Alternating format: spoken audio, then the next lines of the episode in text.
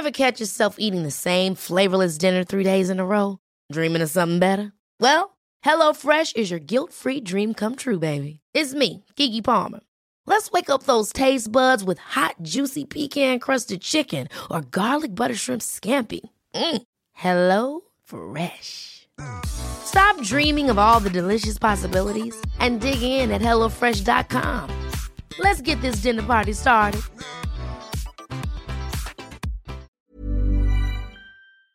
Protests have erupted in Thailand as thousands call for reform. And the Justice Department has released the implementing rules and regulations of the anti-terror law. So ano yung nandun? Mula po sa Quezon City, ako si Robby Alampay, Puma Podcast. At ako si Inday Espina-Varona. It's October 21. Ito ang Teka Teka, balita para sa mga huli sa balita.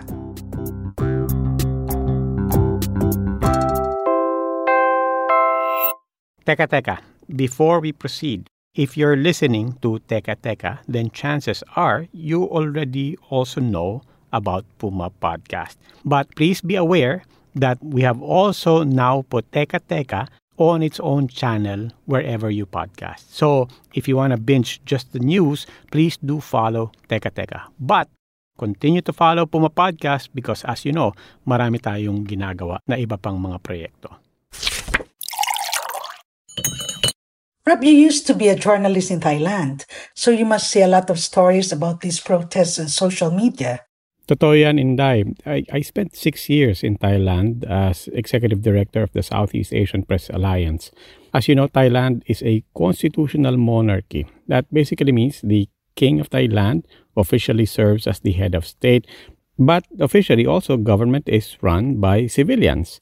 Now, notwithstanding that arrangement, citizens have traditionally avoided statements that could be construed as critical of the royal family, because of very harsh, very strong lèse-majesté laws which outlaw defaming, insulting, or threatening members of the royal family. And this is at the center of what has gotten some protesters in trouble.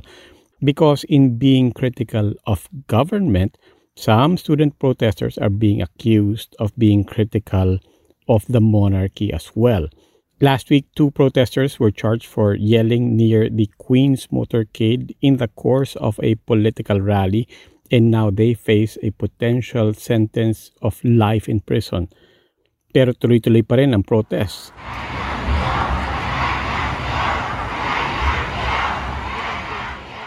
That's right. Tens of thousands of protesters took to the streets of Bangkok. They've been demanding 3 things from the government. 1, the dissolution of parliament, a stop to the harassment of government critics, and they also want to draft a new constitution. Those are major asks. Raja Aisha has been looking into this.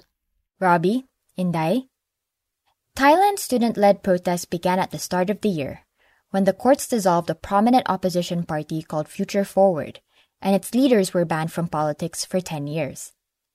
Future Forward has criticized the Thai army's influence over politics, and for some time, the rallies paused because of this pandemic.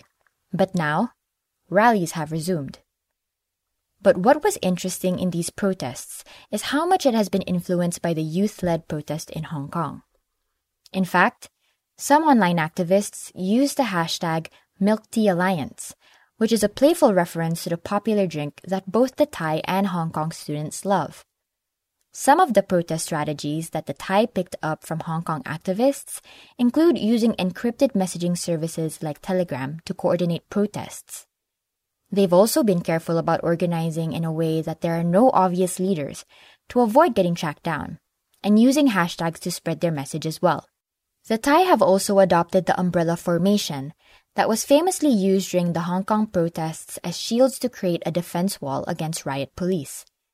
What has also come in handy are the hand signals borrowed from Hong Kong protests, like crossing their arms, which the Thai protesters have used as a cautionary sign of impending danger. Hong Kong activists are also showing their support for Thai protesters.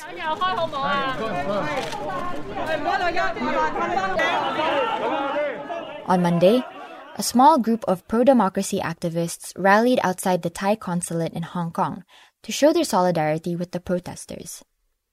They were holding banners that said, "Stand with Thailand," and one Facebook group called Thailand and Hong Kong Together listed items that people could donate to Thai protesters. These include raincoats, ammonia, and loudspeakers. Maraming salamat, Raja Aisha.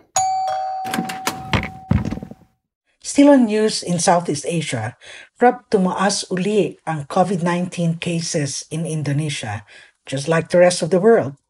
In fact, they have now surpassed the Philippines, but not by far. As of Monday, Indonesia had reported more than 365,000 cases and 12,000 deaths. And that's not far from the 360,000 cases that we have in the Philippines.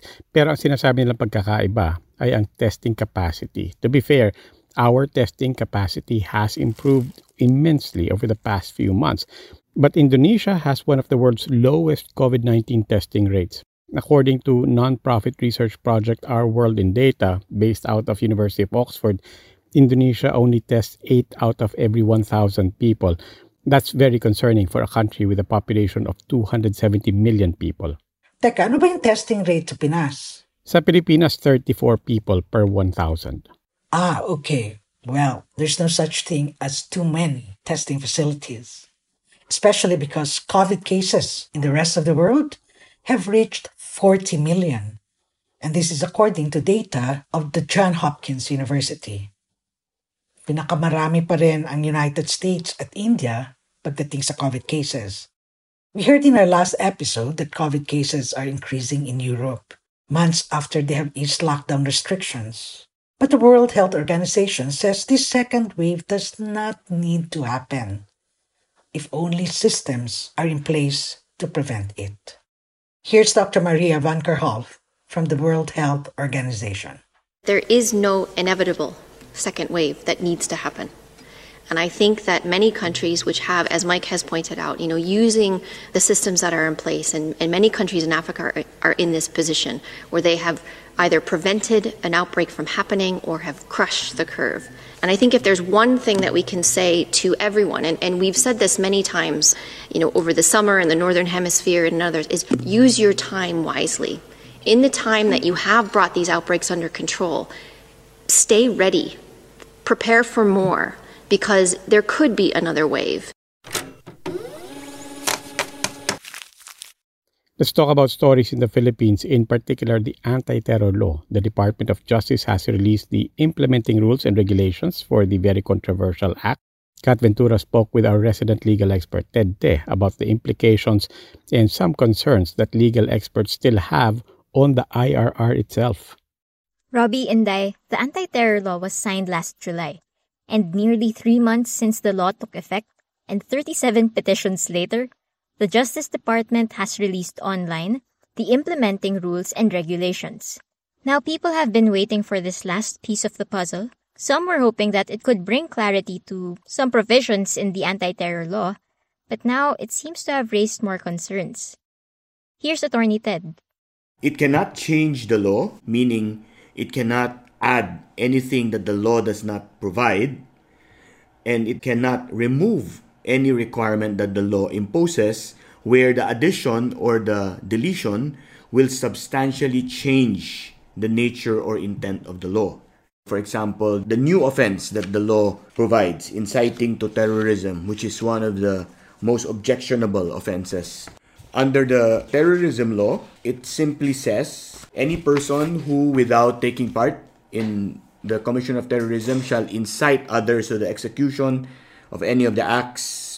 Now, if we go to the IRR, what it does is to restate part of Section 9, break it down into elements, so nothing wrong with that part.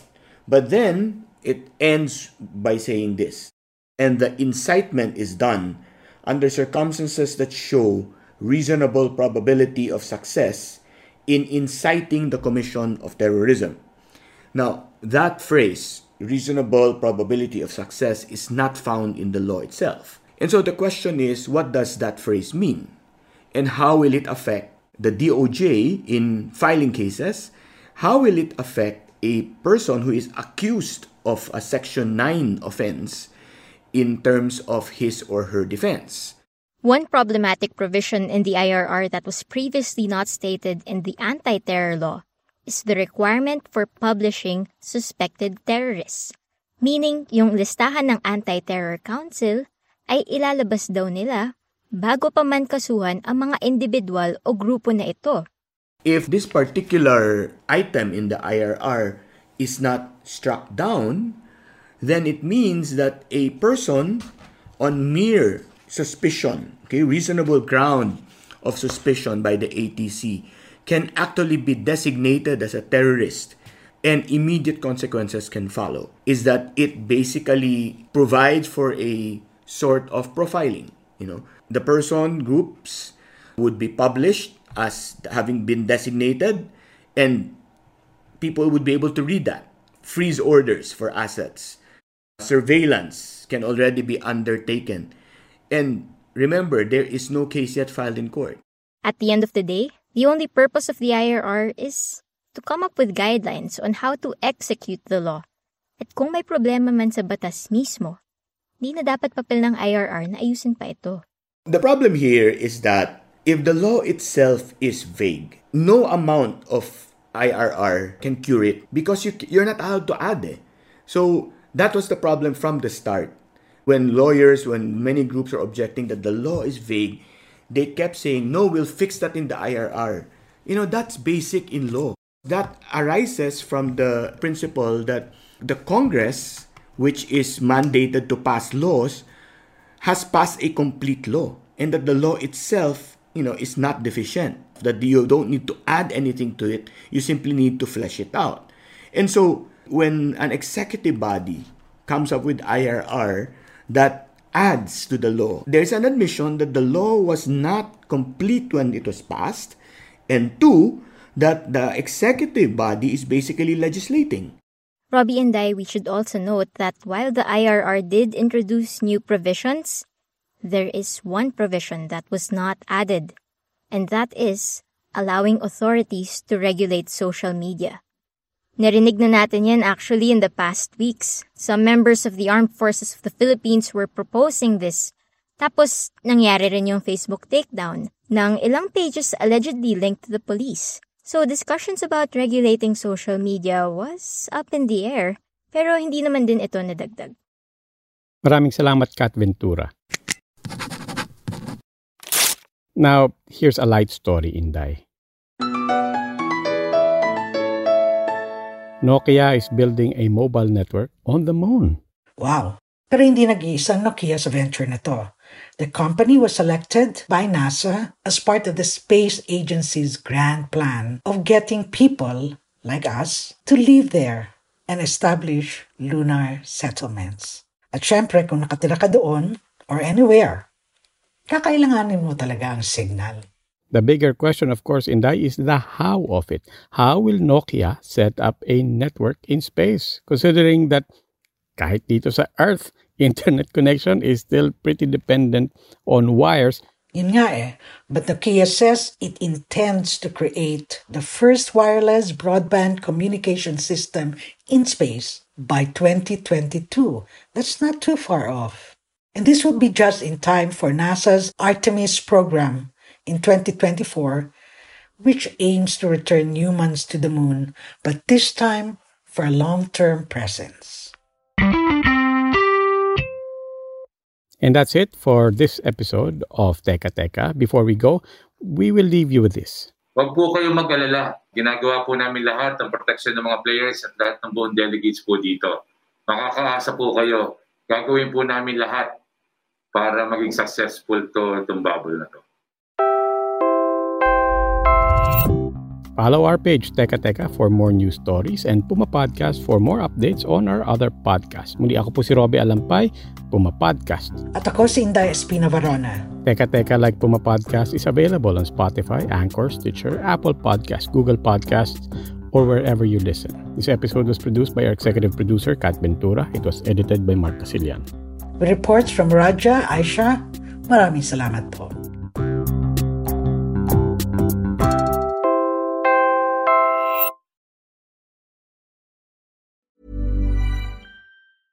Ever catch yourself eating the same flavorless dinner 3 days in a row? Dreaming of something better? Well, HelloFresh is your guilt-free dream come true, baby. It's me, Keke Palmer.